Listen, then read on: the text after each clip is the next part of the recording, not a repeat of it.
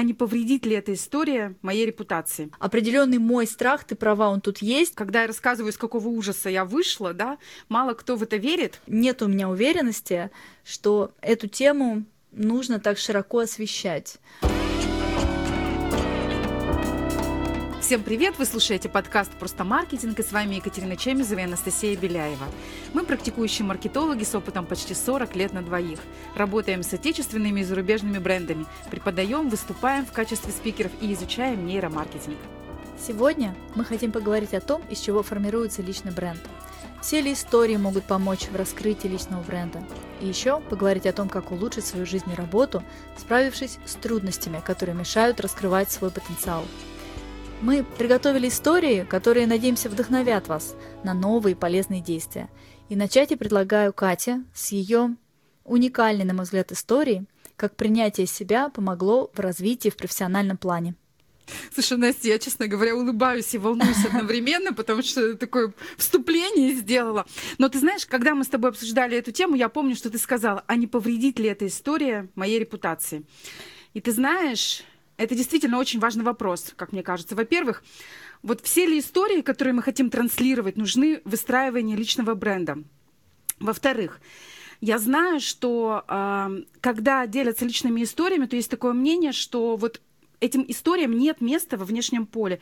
И что таким образом ты как бы эксплуатируешь аудиторию, сливая на нее эмоциональные переживания, знаешь, такой некий эмоциональный абьюз с аудиторией. Mm-hmm. И в-третьих, и в-третьих, я подумала, что этим вопросом ты транслируешь свой собственный страх. Ну, а что могу на это сказать? Катя, я думаю, ты права во всех своих пунктах, э, что да, это и такой определенной степени сейчас за это, да, инфо-цыган часто хейтят инфобизнес за то, что они очень много на эмоциях именно личных историй выезжают. И да, определенный мой страх, ты права, он тут есть, потому что э, есть как бы определенный публичный образ, который формируется в течение длительного периода, да, профессиональной жизни. И страшно иногда, хотя, ну, вроде бы ничего в нашей жизни такого криминального нет, но иногда есть ощущение, что, ну, зачем людям знать условно говоря, какую-то твою настоящую сторону, личную.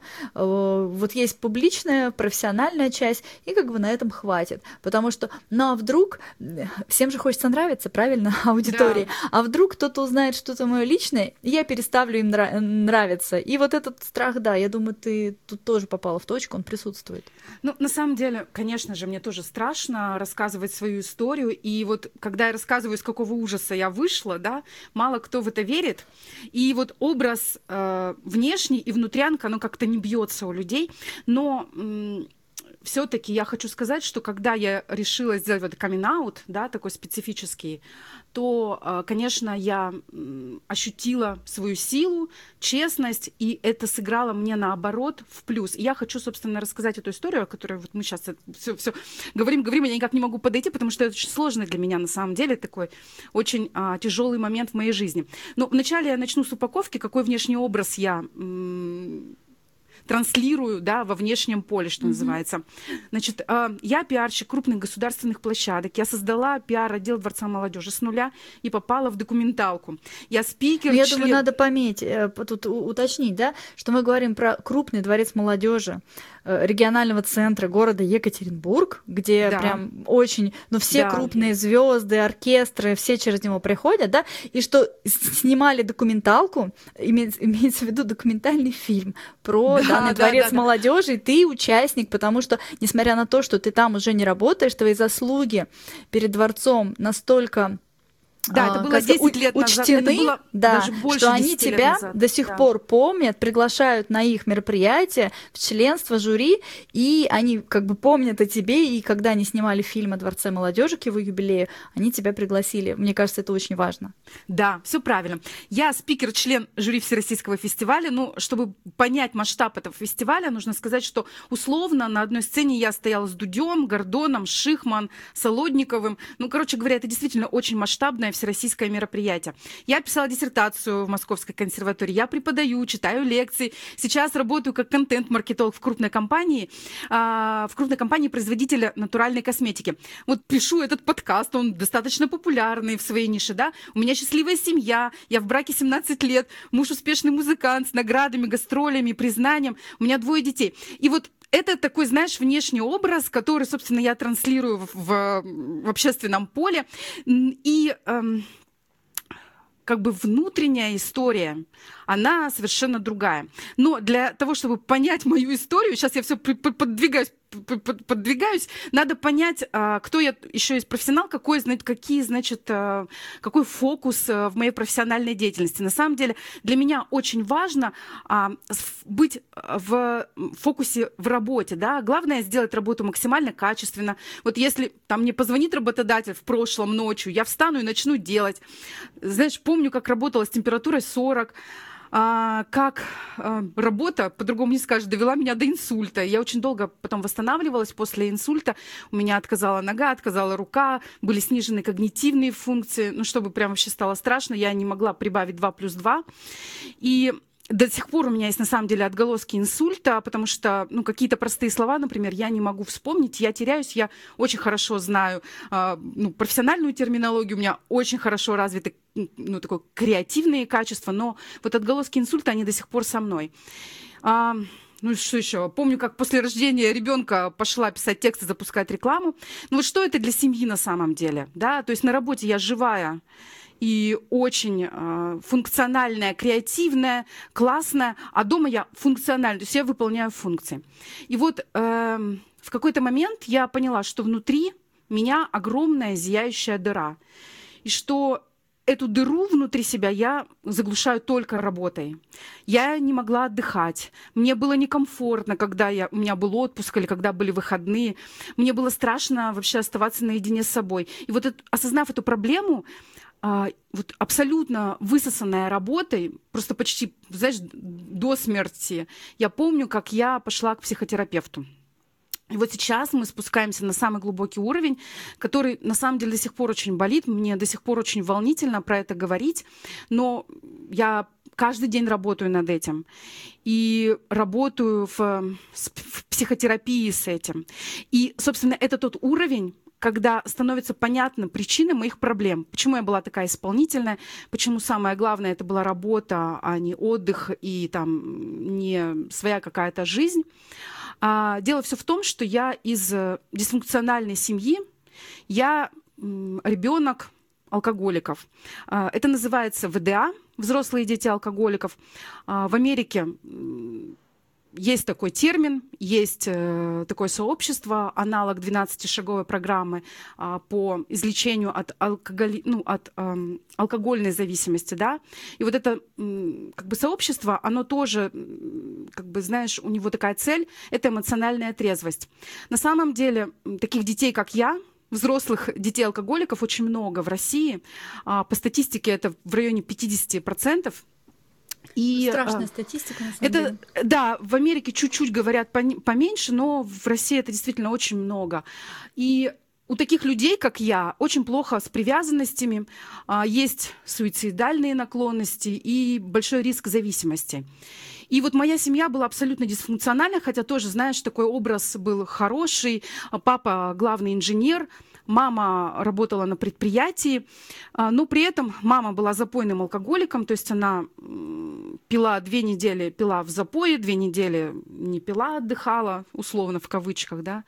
А отец тоже пил постоянно, это постоянно были драки дома, там мама пыталась повеситься на моих глазах, ну то есть это было очень страшное такое детство. Я помню, как я шла из школы и а, там вижу свет в окне, и я понимаю по этому свету, по определенному, что ну все, сейчас начнется дома кошмар. Да? Ты знаешь, я читала, что дети таких родителей, они очень чуткие.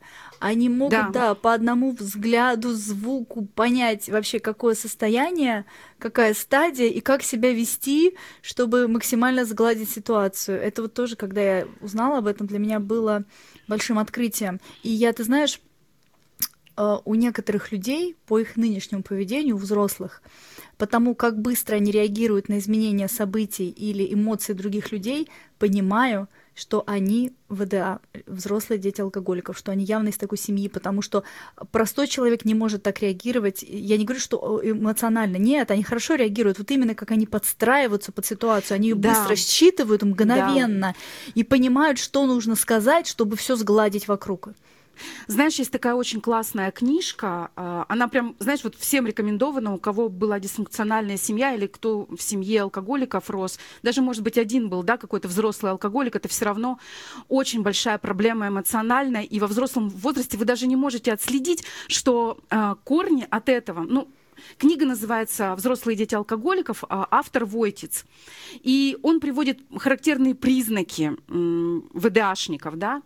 И вот о чем ты сказала, это адаптивность очень высокая и поиск одобрения. Это знаешь, вот я помню четко, что действительно страх быть отвергнутым – он очень сильный. Ты его тем более не осознаешь, он бессознательный, этот страх быть отвергнутым. Что это значит? Это значит, что я для клиента сделаю все, что от меня зависит, лишь бы только меня там, не знаю, похвалили, да? Лишь бы только я не нарвалась на какую-то критику. А, работа становится, знаешь, таким а, типа взрослым, значимым взрослым, перед которым ты хочешь выслужиться, ты хочешь, чтобы тебя не отвергли, хочешь, чтобы тебя погладили, чтобы э, тебя любили. И когда ты это не осознаешь, ты как бы вот идешь по этой накатанной, и это очень тяжело. Это очень эмоционально тяжело выносить и не замечать себя в этом, как бы не сепарируясь вот то, что было с родителями, да, когда ты не сепарировался с родителями, когда ты видел, что все сейчас начинается кошмар, сейчас папа будет бить маму, потому что она пьет, или мама сейчас запьет, потому что, ну, там какие-то проблемы, да, и ты становишься ненужным ребенком в какой-то момент, ты можешь плакать, ты можешь э, быть без еды, э, и ты ничего с этим сделать не можешь, но ты хочешь каким-то образом повлиять на эту ситуацию, ты хочешь как-то вот контролировать, сделать так, чтобы этого не произошло. Но как ребенок ты не можешь ничего. Тогда ты, ты тогда ты учишься хорошо, да, чтобы mm-hmm. хоть как-то обратить на себя внимание, что и блин, а я здесь. И вот таким вот, знаешь, как бы шагом обратить на себя внимание была музыкальная школа. Я очень хорошо училась в музыкальной школе, меня ставили в пример. А, я была на доске почета, там концерты, лауреатство и все остальное. И что еще хотела сказать? Что очень большой стыд еще. Вот этот стыд, он преследует тебя всю твою жизнь вообще. Не дай бог, что кто-нибудь узнает. Я помню, что у меня была всего одна подруга в школе, и даже она не знала, что у меня вот такая сломанная семья, что у меня дома происходит просто кошмар. Мне стыдно вообще было, в принципе, признаться себе, что я вот такая. И вот это чувство стыда, я думаю, что меня поймут те, у кого что-то подобное происходит. Знаешь, э, чувство стыда, когда ты думаешь, что вот сейчас работодатель или кто-то, или там муж, или работодатель, ну что-то в тебе такое откроет, и ты такой рассыпешься, потому что, блин, ты, оказывается, фальшивка. И вот это чувство того, что ты фальшивка, и все время надо доказывать, что ты не фальшивка, что ты честный, что ты действительно профессионал, блин, это с тобой все время шлейфом идет. И это тоже оттуда. И вот с этим стыдом, блин, это невозможно сложно работать, но приходится с этим работать, да. Вот. Да, Катя, ты знаешь, я как бы в теме, да, твоей истории, и все равно сейчас слушаю, открываю какие-то новые моменты, о которых я, допустим, ну, слышала давно, и вот э, поняла, например, сейчас, да, вот этот парадокс, когда я очень удивлялась, как в дисфункциональных семьях дети бывают крайне выделяются, и вот как раз отличники прекрасно учатся, в то время как в обычной, казалось бы, семье с нормальным достатком и нормальным устроем, ну, дети далеки от идеала, скажем, образца. Я не понимала, как это удается. А теперь я понимаю. И я понимаю, что у ребенка нет другого варианта. И таким образом он пытается привлечь себе внимание. Да, знаешь, ну парадокс в том, что это все бессмысленно. Ну, то есть, когда ты родителям пытаешься что-то доказать и показать, сказать им, что я тебя люблю, вот через такие да, через такие мотивы поведения, да. Ты отличник, ты хорошо учишься, у меня три красных диплома, Настя, но мне родители никогда не сказали, что я молодец.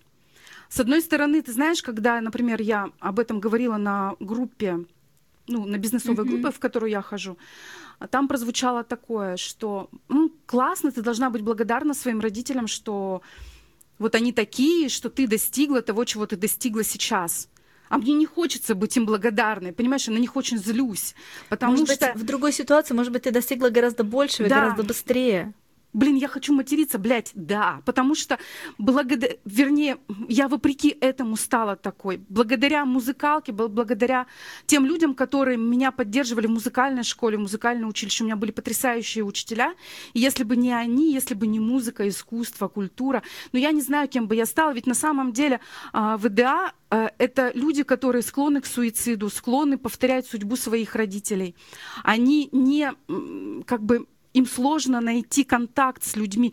Я помню, как, например, когда мы только познакомились с моим мужем, там 17-18 лет назад, а, какие у меня были странные мотивы поведения вообще, понимаешь, я все время мне было страшно сказать о своих чувствах, например, да, я все время его отталкивала, мне было страшно сближаться, и это тоже, знаешь, такой признак вот, вот ВДА, что называется. Вот, поэтому э, это такое сложная, сложная ситуация. Вроде бы и да, хорошо, я стала такой, но, блин, нет, я не благодарна своим родителям вообще ни разу. Катя, а вот смотри, я понимаю, что ты вот уже через большой путь прошла в терапии, и явно не один инсайт у тебя уже был. Вот как вообще в целом эти осознания помогли тебе улучшить свою профессиональную жизнь? Да, э, два года назад, Настя, я начала писать открыто об этом в своем блоге. И ты знаешь, первое чувство мое было, во-первых, мне было страшно об этом начинать писать. А, и первое чувство, когда я опубликовала свой первый пост про это, ты знаешь, мне такое, знаешь, освобождение. Я так выдохнула и подумала, блин, спасибо, потому что мне стало свободно. Я наконец-то, знаешь, сняла эту маску и честно призналась, что я такая – и что у меня такие родители, и что я себя воспринимаю как очень сломанным человеком. И вот, честно, я не ожидала, я думала, сейчас меня начнут хейтить. Ну, это же обычная такая, знаешь, позиция ВДАшника. Ты сказал что-то честное, тебя начинают ругать за этого, критиковать. А страх критики очень сильный. Но ты знаешь, удивительно, многие начали писать о смелости и о том, что благодаря мне они тоже начали думать о том, как менять отношения внутри себя. И вот знаешь, я повернулась к себе и стала более открытой. И честность с самой собой, и в проявлении чувств, а значит, более, знаешь, более как бы тонко чувствовать эту жизнь. И сейчас у меня цель написать книгу про это. И я думаю об этом каждый день, и мне очень хочется. Просто я очень боюсь начинать писать, потому что, ну, такое, знаешь, по-живому, что называется. Mm-hmm. Вот. И мой главный месседж, когда я пишу об этом в своем блоге, что вот смотрите на свои страхи, на свой стыд и работайте с этим. И тогда будет больше, знаешь, возможностей для ощущения счастья в жизни. В конце концов, к чему это привело? Когда я вот вербализировала свой страх, свой стыд, я стала меньше работать. Ну, то есть, конечно, я работаю много, но все-таки я понимаю, что у меня есть моя частная жизнь, и я хочу полноценно заниматься своей жизнью. Я повернулась к семье, понимаешь? И это тоже такой большой шаг, как мне кажется. Вот. Но я вижу на самом деле, и как ты много времени проводишь с семьей, и сколько всего ты делаешь э, для детей и с детьми. И мне очень нравится, как ты выстраиваешь э, свои границы сейчас относительно разделения даже времени личного и рабочего. Например, вот я по себе знаю, да, что я работаю допоздна. Это не есть хорошо. Но я на связи очень долго, практически до отбоя. И я на самом деле, не знаю, замечаешь ли ты, но я-то заметила, что вечерние сообщения, которые я пишу тебе, всегда ты прочитываешь уже утром, потому что, как правило, с 9 вечера ты не на связи. Я каждый раз, когда тебе пишу, я знаю, и думаю про себя, думаю, Катя такая молодец, все, у нее рабочий да. день закончился, все, она с семьей. Я точно знаю, что она сейчас или уже отдыхает, или читает книжку, или смотрит фильм какой-то, или общается с детьми и мужем. И вот э, я каждый раз, когда вечером тебе что-то поздно пишу и вижу, что ты уже не на связи, каждый раз радуюсь. Это очень здорово. Ну, ты знаешь, это же было не всегда. Я начинала с этого, что можно было мне позвонить в 12 часов ночи, и я бы встала и начала что-то делать, потому что, ну, вот страх отвержения, он был очень сильный. Слушай, ну вот следующий вопрос, конечно, возникает э, таким с красным флажком, что называется. Все ли истории можно рассказывать? Вот ну, как да. определить, да, вот да. это стоп-тема для тебя, нет, вот да. зачем я этим Потому занимаюсь? Потому что даже, да, когда мы с тобой обсуждали, э, да. возможно, запись этого подкаста, я тебе тоже сказала, что не знаю, Катя, я, мы долго с тобой шли к сегодняшнему дню, я несколько раз с тобой поднимала эту тему, что нет у меня уверенности, что эту тему нужно так широко освещать. Э, потому что вот тоже это к вопросу да, личного бренда и понимания того, рассказывать или нет. Эм, тут разные мотивации, как это воспримут люди. Да, пускай мы уже проработали, допустим, зависимость от чужого мнения и, по сути, ну, отключены от этого, не обязательно всем нравится, но все равно внутреннее переживание на эту тему, конечно же, есть. И что будет, да, если я расскажу, а что если не расскажу. Вот вот непростая тема. Вообще непростая тема, но я четко для себя определила, определила мотивацию. Во-первых, для меня вот э, как бы выкладывание этой темы это ни разу не абьюз э, своей аудитории. Я не жду никакого поглаживания, я не жду этого вообще. То есть моя внутренняя мотивация быть честной с самой собой, и вот моя ценность — это свобода, и быть свободной от этого. И вот это самая главная мотивация — показать, что не надо бояться своих, своего прошлого, своих страхов, что если об этом говорить открыто, то счастливых людей станет больше. Как это работает, например, на мою профессиональную деятельность? Да, честно говоря, страх оценки ушел. Мне сейчас глубоко плевать извините меня, что обо мне подумают в связи с моей историей мои клиенты. Потому что я, как профессионал, себя хорошо показываю. Я выполняю свою работу, и оценивайте меня по моей работе, а не потому, что я делаю в блоге, например. Да? То есть для меня, например, это была четкая мотивация именно показать своим примером, что так можно жить, и что в этом моя сила, да, и вот, вот, вот это сильный а, моя сила, которая формирует и мой личный бренд. Другой вопрос, что у меня тоже есть топ-темы, которые я никогда не начну обсуждать в публичном поле, потому что я не, не понимаю, зачем это надо, как это коррелируется с моей профессиональной деятельностью. Ну, то есть вот моя история про ВДА, я думаю, что она четко коррелируется с моей профессиональной деятельностью. Это э, сила, это честность, это свобода. И, собственно, это четкие, знаешь, как бы ниточки к моей профессиональной маркетинговой деятельности, где я тоже, вообще-то, выбираю себе клиентов по этим ценностям, по свободе, по честности, да, а, по, какому-то, по какой-то силе быть уязвимой, да, то есть вот признать в себе вот эту уязвимость, это тоже большой, большая, знаешь, большой шаг вперед. Но я, например, никогда не стану обсуждать своих детей, я никогда не стану разбирать политику, потому что э, тоже это не моя тема. Я не хочу в это погружаться. И вот раньше у меня, например, в блоге была такая рубрика э, «Реклама дна», где я разбирала трешовую всякую рекламу, и она пользовалась дикой популярностью у моей аудитории, но в какой-то момент я поняла, что это вообще зашквар обсуждать трэш-рекламу. Ну, потому что, ну, блин, это зашквар. Если хочешь, потом поговорим про это. И я перестала это делать. И я не буду уже что никогда. Ты вышла на стадию, что не суди других, и как бы нет резона критиковать чужие, там, условно говоря, макеты или рекламу. Мне так кажется. Возможно, ты к этому пришла, и поэтому перестала это обсуждать. Ну, это оценочность. Понимаешь, когда я себе признала, что мне плевать на чужие оценки, это как бы, знаешь, внутри себя э, перещелкнуло, и я не хочу оценивать других. Ну, пусть живут вот, как хотят. Вот я об этом же, да, что ты не захотела никого судить, критиковать, каждый делает свой выбор, какой рекламный макет он, условно говоря, публикует даже в этом смысле.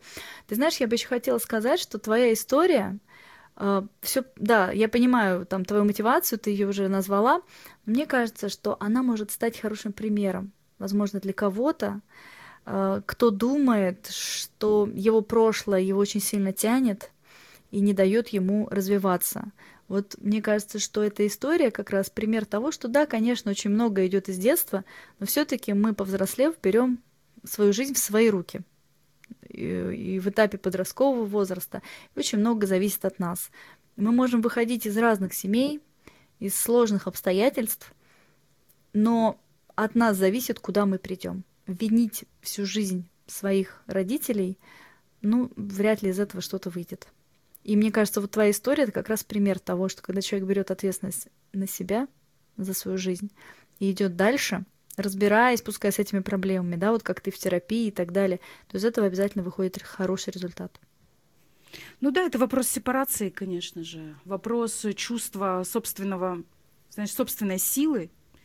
Но я хочу сказать, что я очень хорошо понимаю ВДА, взрослых э, детей алкоголиков, потому что на самом деле, когда ты живешь в аду все свое детство и выходишь во взрослое, тебе кажется, что этот ад, он вокруг тебя продолжает существовать, и ты как бы сам выстраиваешь это. Я помню просто, например, что в консерватории, а, когда училась, у меня было несколько суицидальных таких ситуаций, да, и я помню, что вокруг меня мне казалось, что вообще нет просвета никакого.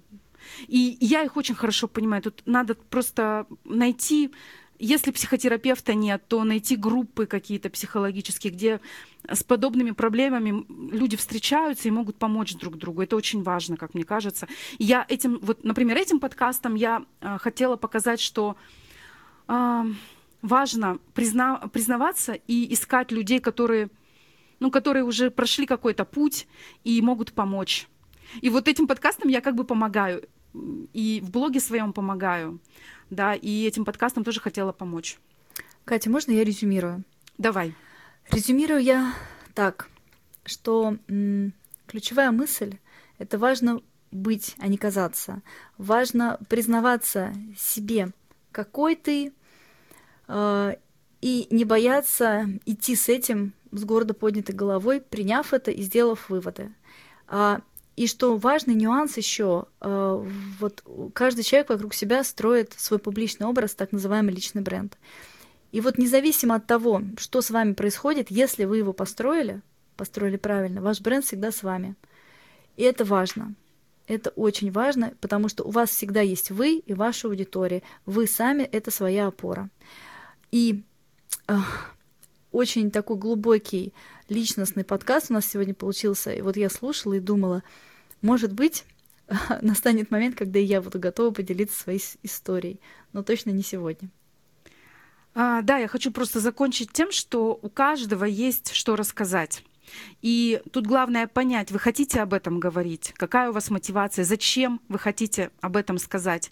И просто знаете, что у каждого из нас есть своя аудитория, свой слушатель точно найдется. Мне очень нравится э, всегда вспоминать, когда вот, знаешь, такие есть э, метания, терзания у людей, там, а, ну, подойдет, не подойдет, устроюсь я на работу, не устроюсь, понравлюсь, не понравлюсь. Я очень люблю повторять такую фразу: на каждую попу свои трусы. Ну, то есть у каждого есть свой слушатель, у каждого найдется свой клиент, у каждого свой работодатель. Это очень важно помнить. И действительно, личный бренд в, прагматичном плане это то, что останется с вами навсегда. Поэтому, уважаемые слушатели, помните об этом, занимайтесь построением своего личного бренда. Это важно. Да, друзья, спасибо, что дослушали.